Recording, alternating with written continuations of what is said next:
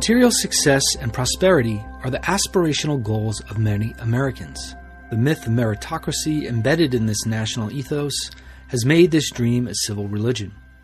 In Profane Parables, Film and the American Dream, Matthew Rindge explores critiques of this vision of contemporary America in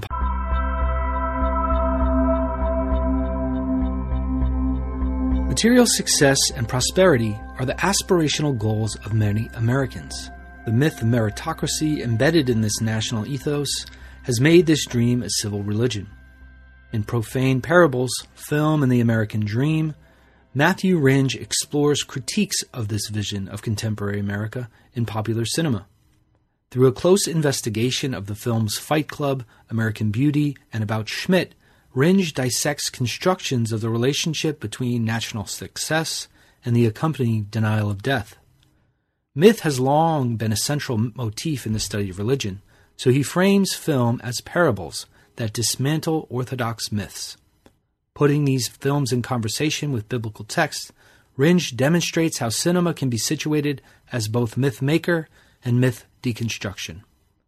In our conversation, we discuss the prosperity gospel of American nationalism, creating a meaningful life, the denial of human fragility, biblical laments, and the field of religion and film.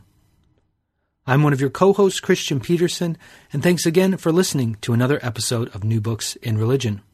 Without any further delay, here's my conversation with Matthew Rindge about Profane Parables, Film and the American Dream, published with Baylor University Press in 2016. Welcome, Matt. Thanks for joining us on New Books in Religion. How you doing? I'm well. Thank you for having me, Kristian. Yeah, so this book, Profane Parables, uh, was a really interesting read as somebody who's interested in kind of the field of uh, religion and film and uh, fan of these films as well.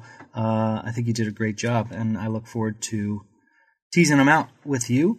But before we get into it, uh, we always like to know a little bit about our author and how they came to the topic. So, can you tell us how you became interested in the study of religion? Perhaps uh, folks who have been uh, influential in shaping your interest in religion and film, or moments that have been uh, formative for you. Sure, yeah, and thank you for having me on. Um, I did my undergrad at UC Santa Barbara, where I was a history major, and my plan was to teach history in inner city Los Angeles. I ended up taking a lot of church history classes because the history major at UCSB was very flexible. And that um, piqued my interest in a subject that I hadn't really been interested in before. One of my history profs asked if I had thought about going to graduate school when I finished, and that possibility had nowhere appeared on my kind of orbit. But in conversation with him, I decided to apply to a couple grad schools. So I went to Notre Dame and ended up doing a master's in biblical studies, basically. And I then did a second master's at um, Fuller Theological Seminary in Pasadena. And that was the first time where I started to study theology and film, religion and film in an academic context. And I worked with Rob Johnston, who's written several books on uh, theology and film. And so when I went to Emory University for my PhD, I, I was actually really torn between my interests in New Testament studies and my interest in religion and film. And I ended up doing my PhD in New Testament, and one of my outside areas was religion and popular culture.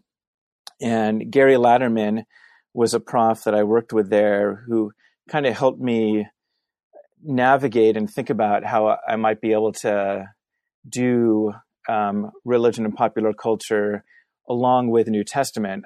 One of the unfortunate things uh, is that in a lot of the top-notch um, programs, academic programs for PhD students, is that there really aren't many that focus specifically on religion in film or theology in film or Bible in film.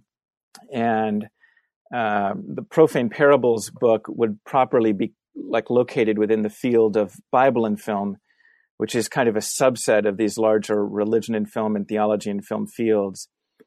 But my interest stemmed from a lot of different kinds of things. One was just having personal experiences of watching certain films and feeling as though I was having a kind of sacred um, experience in the context of, of, that film.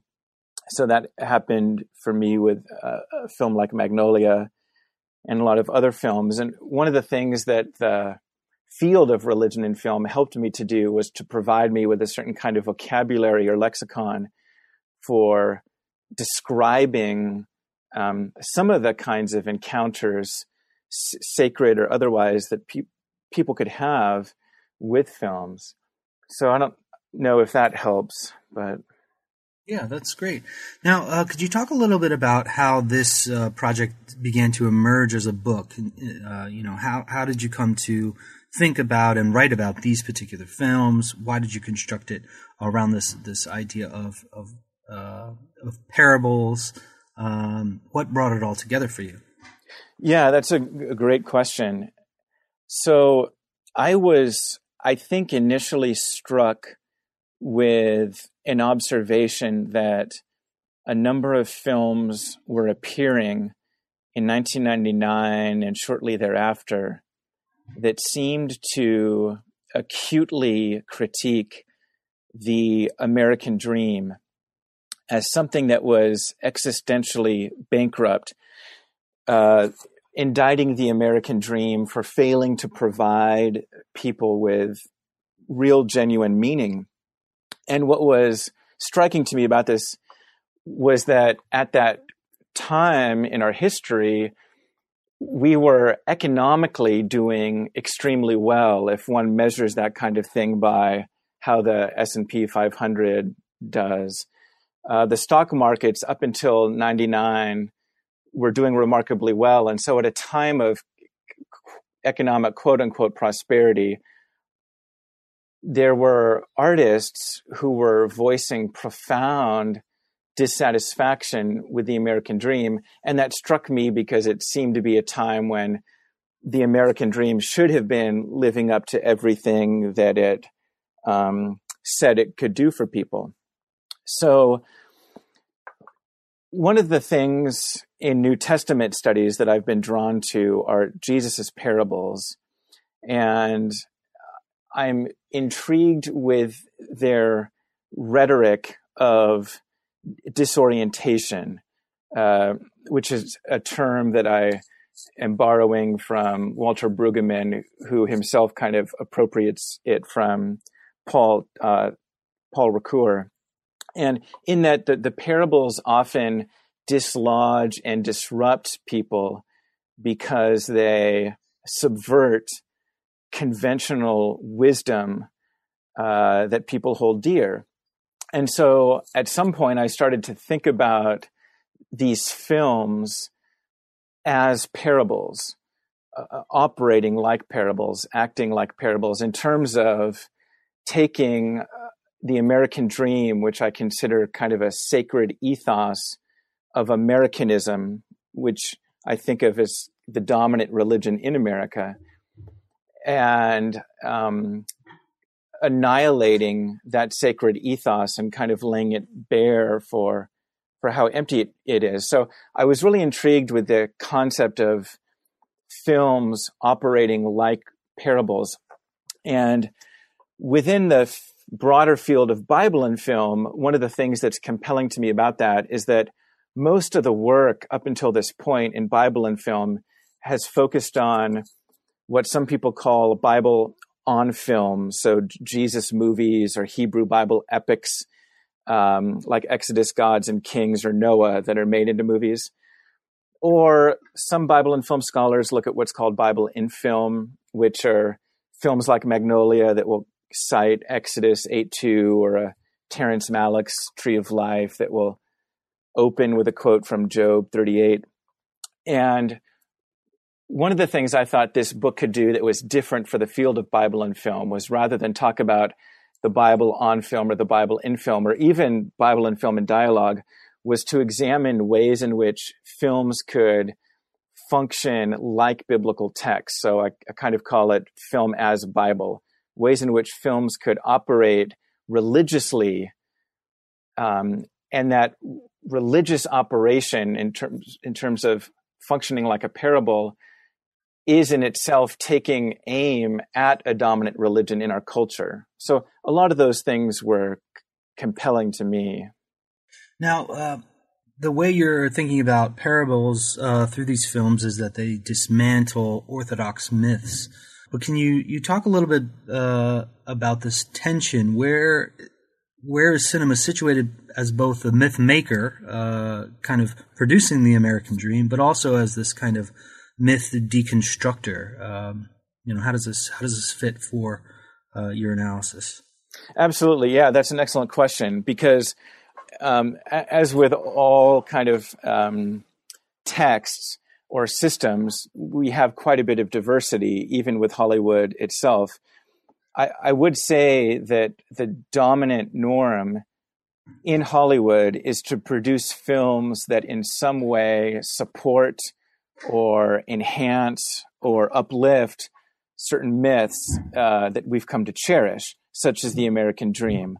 So, uh, Frank Capra, uh, Mr. Smith Goes to Washington, um, the Rocky franchise, a number of these kinds of films celebrate the myth of the eventual success of the ordinary everyman if that person is willing to, like Horatio Alger, work so hard to overcome the obstacles in his or her path. I do think there is a smaller uh, section of films that resist that tendency. And I find those films uh, much more interesting because of that, or compelling or captivating. And so I think Fight Club, American Beauty, and About Schmidt fall into that category. I think a number of uh, Paul Thomas Anderson's films do as well. And this is one of the reasons why I think um, maintaining a viable independent cinema is so important um, in America and in countries around the world so that artists have the ability to put forth uh, visions that don't um, succumb to a kind of facile, superficial, shallow uh, myths that we're all maybe somewhat tired or, of or fatigued by. Now, um, in in your kind of uh, vision of the American dream. It's very much uh, revolving around ideas of prosperity of the nation um, in opposition to failures in, in different ways. Um, so, h- how should we think about this relationship between uh, national success and the denial of death, uh, uh denial of death, in this kind of um, hyper Americanism that be that plays out as kind of a civil religion in your in your analysis? Right. Yeah, that's a good question. I I do want to argue that p- part of the fundamental fabric of the American dream is a, a gospel of unfettered success, and I think this is evident in the first um, definition that, that, we have of the American dream, um, up through uh, Donald Trump's campaign and presidency, I think one of the things that Trump was able to latch onto was a feeling on the part of some that um, a quintessential aspect to, to being an American is to succeed. And notwithstanding the reality of his Donald Trump's successes or failures, I think he has been able to project an image, a facade, a veneer of success in different ways that maps onto a myth in the American dream that regardless of a person's station or where they originate, there is always the um, capacity for a person to climb this escalator into professional and economic success. That success can look differently. It can also be relationally oriented or athletically oriented or but but it's always the notion of g- improvement of getting better and i do think an unfortunate consequence of that insistence on success is an inability to cope with, to manage failure, loss, defeat. Um, and if one thinks of death as a um, the epitome of that kind of um, failure or defeat, then I think it does make sense why Ernest Becker um, finds that death has to be banished from our um, cultural mindset or landscape because it, it represents the antithesis of the myth that we're promised, which is that we can forever kind of pursue or find success. And I think death stands as uh, the great kind of uh, the mirror that shows us what a lie that gospel of success really is. Now, um, to dive into some of these films, um, Fight Club is probably well known by uh, by most listeners here, so I don't think we need a, a full on synopsis. Um, but in this film, the American dream certainly becomes the object of critique. Um, how would you say this film kind of illuminates our understanding of the American denial of human fragility? Um, what what answers does it offer in kind of deconstructing the American dream? Sure. Yeah, I I think at, at one level the film very clearly wants to argue that the more we exorcise death and banish it away from us, the more our lives are going to become personally, existentially meaningless and also um, pervaded by a kind of relational alienation. And and so the Edward Norton's unnamed main character begins the movie um, as a kind of zombie like figure who has no real purpose, um, meanders through life, uh, is an insomniac. And every single step he's going to take from that point on is going to bring him closer to death. And so he joins these support groups for men who have testicular cancer. And that brings him into an emotional space where people grieve and lament their deaths. He's going to join the fight club where the threat of death becomes not just emotional, but physical. Tyler Durden is going to have him drive his car and let go of the steering wheel. And when they crash, it's significant that you know, Tyler wants to name this as a near life experience so that the more I inflict pain or experience pain, the more alive I can become. And I think what's being critiqued is a is a culture that is so accustomed to numbing our pain that what we also discover is that we, we numb our aliveness to everything else at the same time, in, including other people. So I, I, think the narrator's relationship with Marla Singer, played by Helena Bonham Carter, is also hugely significant in that the narrator doesn't create Tyler consciously out of his psyche until the point when he's in the phone booth and he calls Marla. When she answers the phone, he can't handle dealing with her as a real person. So he hangs up and then calls Tyler and for the first time kind of summons him out of his unconscious to begin to take over. And that's also why it's so significant at the very end of the film when we see the narrator killing Tyler um, he's able to hold hands with Marla, and that's the kind of um, if this were a Disney movie, that would be the kind of Disney esque moment in the film when they're holding hands and watching these credit card buildings collapse. Um, and to get to that point um, of being able to connect with Marla as himself and not his alter ego Tyler, he has really had to um, face death and the reality of his own demise in a, in a way. And and Tyler was crucial for him to do that, a crucial kind of catalyst.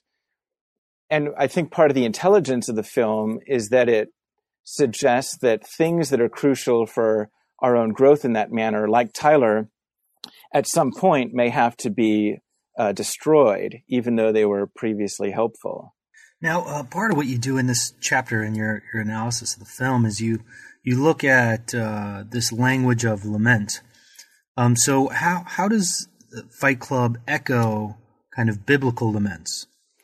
Yeah, that's an excellent question. Um, and the the film primarily does this in uh, the chemical burn scene where Tyler, Brad Pitt's character, um, gives a, a, burn of the chemical lye onto Edward Norton's hand, and as he, as um, Edward Norton's character is moaning in pain, Tyler says um, we have to face the reality that God does not like us, um, that that God might hate us, that God never wanted us. We're God's un- unwanted children that's mostly what Tyler says there um, about God. In addition to saying that the worst thing is that we don't really need God, that scene comes from a more extended scene in Chuck Palahniuk's novel, where Tyler talks about how if uh, if our fathers are models for God and our fathers bail, what does that tell us about God? And it,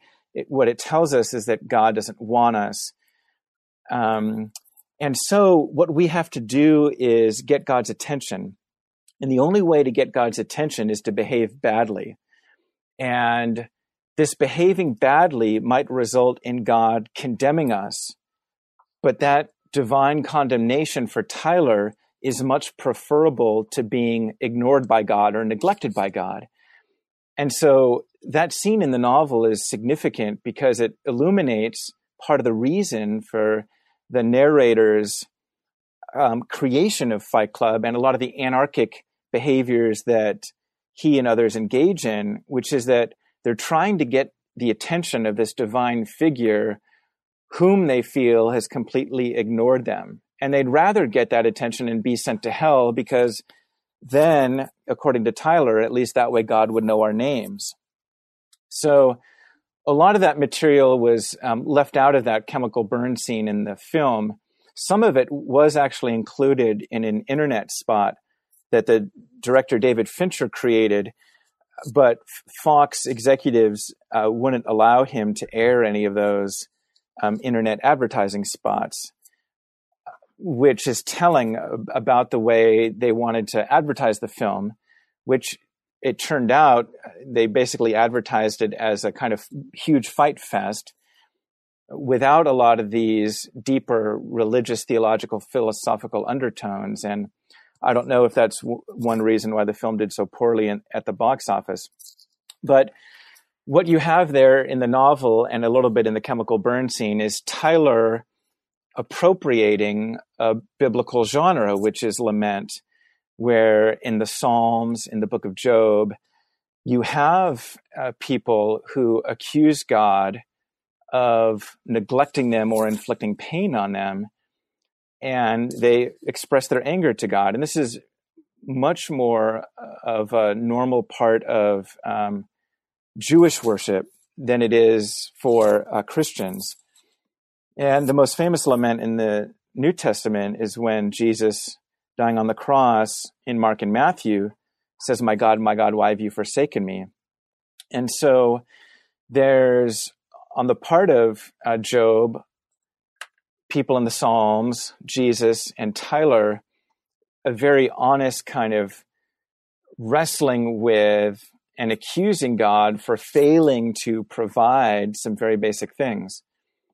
One of the revealing uh, differences between lament in the Bible, which is almost always rooted in experiences of agony or pain or suffering. And then the one who's lamenting is pleading with God to end that pain or suffering. In Fight Club, the lament is actually rooted in numbness and in absence of pain. And so the narrator and Tyler have to plead for pain to be kind of introduced. So it's almost a flipping of the script or a subversion of conventional lament in that way. Now, uh, American Beauty also is uh, famously known. Um, and here the film puts forth a critique about the, the spiritual failure, in a way, of the American dream. So, how, how would you say the film untangles uh, American life, the search for meaning, and, and death? Sure, yeah. I, I think American Beauty is, um, along with Fight Club, very interested in the existential failure of the American dream, but it's also quite uh, attentive to the aesthetic um, elements in the American dream, and it wants to dethrone a lot of things that in American culture are typically held up as paragons of beauty. So in, in the film, this is um, the symbols of stereotypical symbols of beauty are Angela, this blonde, um, ch- nubile cheerleader, and these red roses that ring uh, Carolyn Burnham's yard, who uh, was played by Annette Bening in an amazing performance. And instead of those things be, being seen as beautiful, the film wants to argue that beauty is found first in the, in the mundane, in the ordinary. And Alan Ball, the screenwriter of the film, said that f- for him, this was a very Buddhist notion that he appreciated in studying Buddhism, which was being able to find the beauty in the mundane.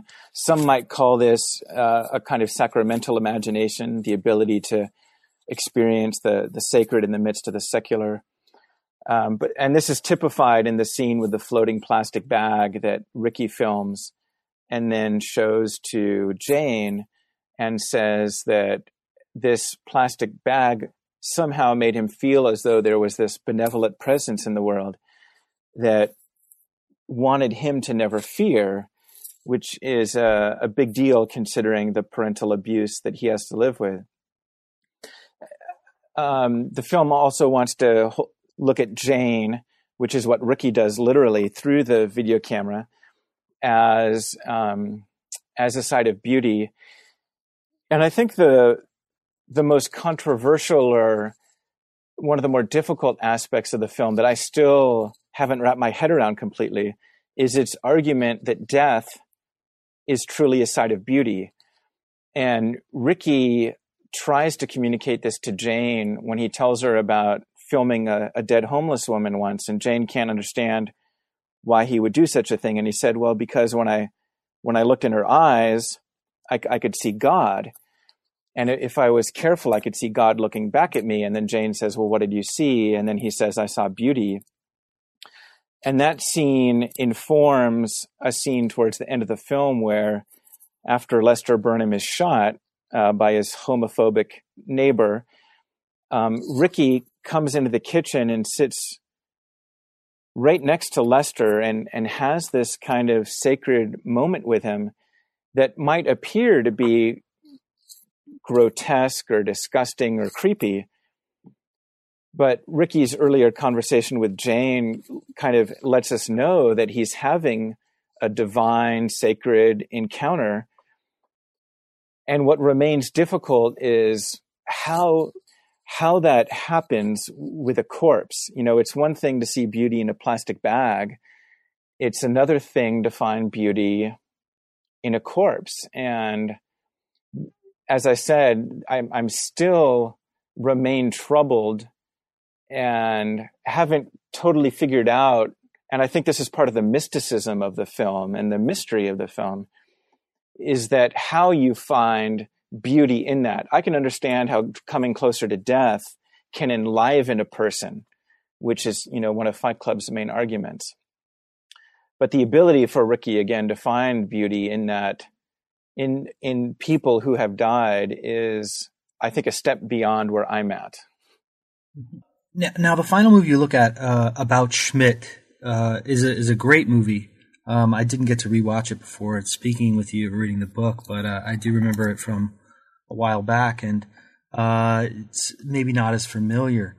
Um, how would you say this film fits into the kind of narrative of the American dream and uh, kind of the individual?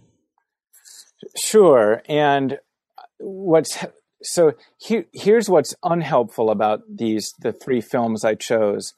Uh, they all feature straight white men and their own encounters with the American dream.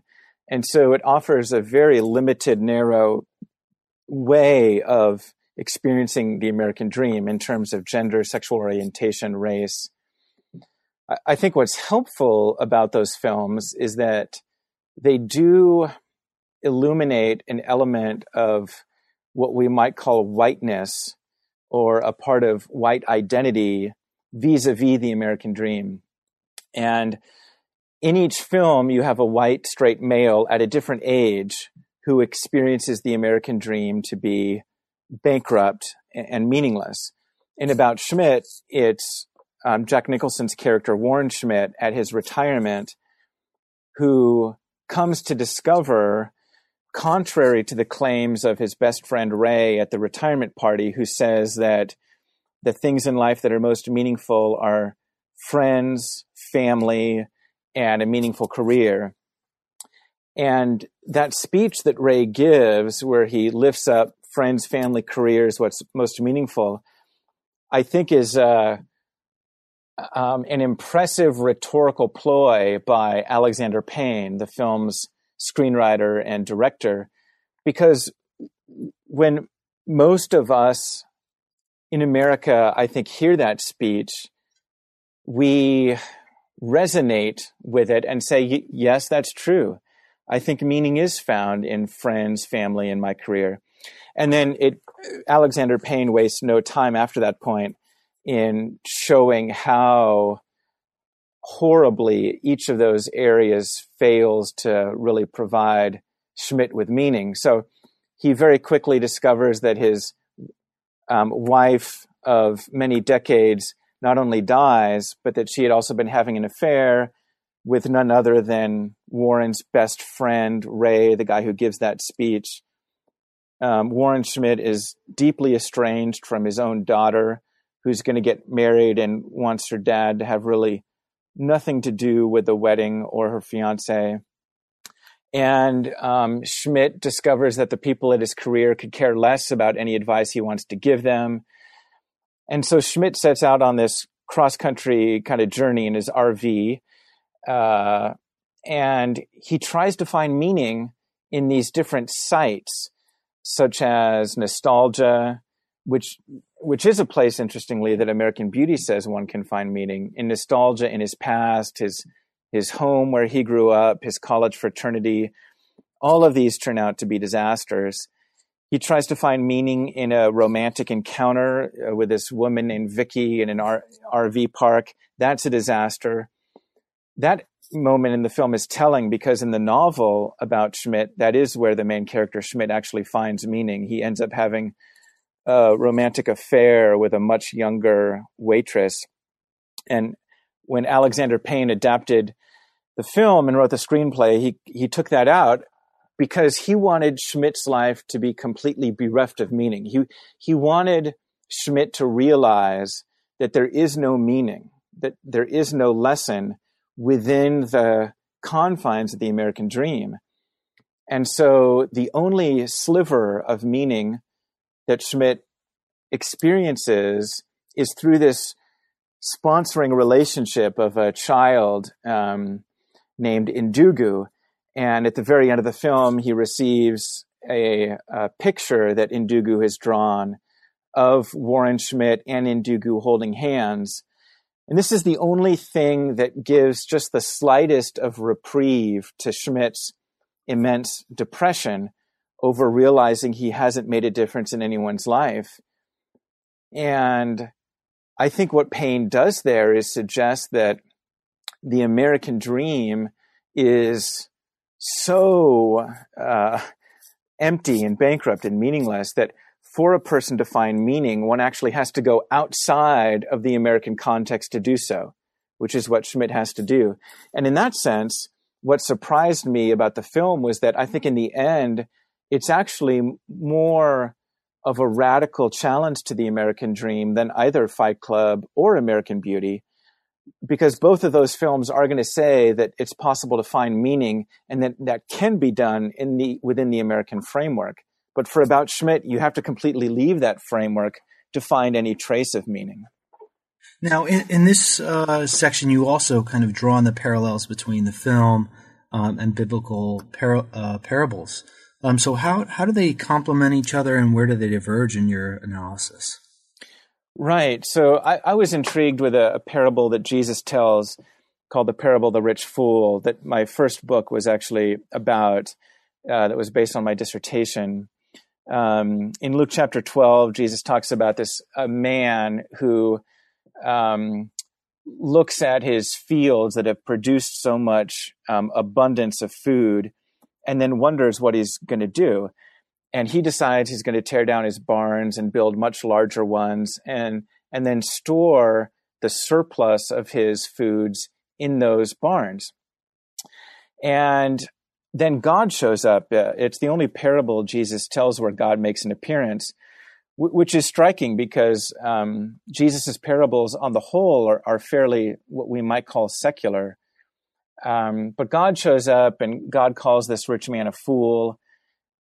He tells the man he's going to die tonight and he asks him all the things, all this food that he's prepared, whose will it be? So like most parables, this one is surprising because by planning to store his goods, the man appears to be doing something that w- would be prudent or wise or thoughtful. What's missing for the man is any thought of his own potential death. And this is what God's presence leads the man to see that he is going to die. And there are a lot of ways of using wealth and possessions that can be meaningful, even if one's going to die soon. And Jewish w- wisdom literature, so texts like Kohelet, um, Ben Sira, are very interested in this question about how can I use my wealth and possessions in a way that will be meaningful, even if I die soon. So Kohelet or Ecclesiastes says, if you enjoy them, uh, you're going to be enhancing yourself. And Ben Sira says if you give them away in the form of alms to poor people, you'll be helping other people. Um, the, the one thing, one use of possessions that is meaningless in the context of a potentially imminent death is just saving them up because it doesn't benefit the user or anyone else. So the presence of death allows this rich man in the in the parable Jesus tells to recalibrate how he thinks about using possessions and wealth in a way that can provide meaning. And in a similar way, I, in the film about Schmidt, the first greatest shock to Schmidt is when his wife dies unexpectedly, canceling their plans to go across um, the country together on a vacation. And this is the first kind of catalyst for Schmidt to start thinking differently about whether and how his own life is meaningful. And then at the very end of the movie, one of the reasons he's so depressed is because he tells himself, I know I'm going to die. It might be soon, it might be with 10 years. But when I die, who in the world is going to be better because of me? And his answer is no one. No one's going to be better because of me. He then receives that letter from Ndugu that possibly causes him to think that at least one person might be positively influenced by by Schmidt by sponsoring this child. But so it's for in the parable and in the film, the presence of potentially an imminent death allows characters to kind of recalibrate or reconfigure what is it about their lives that are meaningful. Yeah, and about Schmidt now uh, as a Nebraskan, uh, it was. It was I, am glad you chose that film. It was a, a, fun reflection. We're we're coming towards the end here. I want to know if you have uh, any future projects we should look forward to, anything you're working on right now, um, either related to, to this topic of religion uh, and Bible and film, uh, or more broadly in your, your research. What what's going on with you now? Sure. Uh, there there are two books that I'm currently working on. One is a book f- with Routledge that I've just signed a contract for. They do a series of books called The Basics, which are introductions to a discipline for non specialists, ki- kind of aimed at the undergraduate college audience. So I'm going to do a, a book for them called uh, Bible and Film that will take a look at the field or discipline of Bible and film um, through through some different lenses. And then uh, the second book project is I did an article four or five years ago on lament and divine abandonment in Mark's gospel. And I'm basically wanting to broaden that into a book to look at the way in which lament and divine abandonment is a central thread through Mark's gospel and why that message is meaningful for the potential audience uh, that the author of Mark is writing to. That's great. Uh, good luck on both of those, and perhaps we'll uh, have you on to, to speak uh, more about your work or uh, at least have you in the classroom uh, through your new book. So good luck. Yeah, that would be great. Thank you, Kristian. That was my conversation with Matthew Rindge about Profane Parables, Film and the American Dream, published with Baylor University Press in 2016. Thanks for listening to New Books in Religion.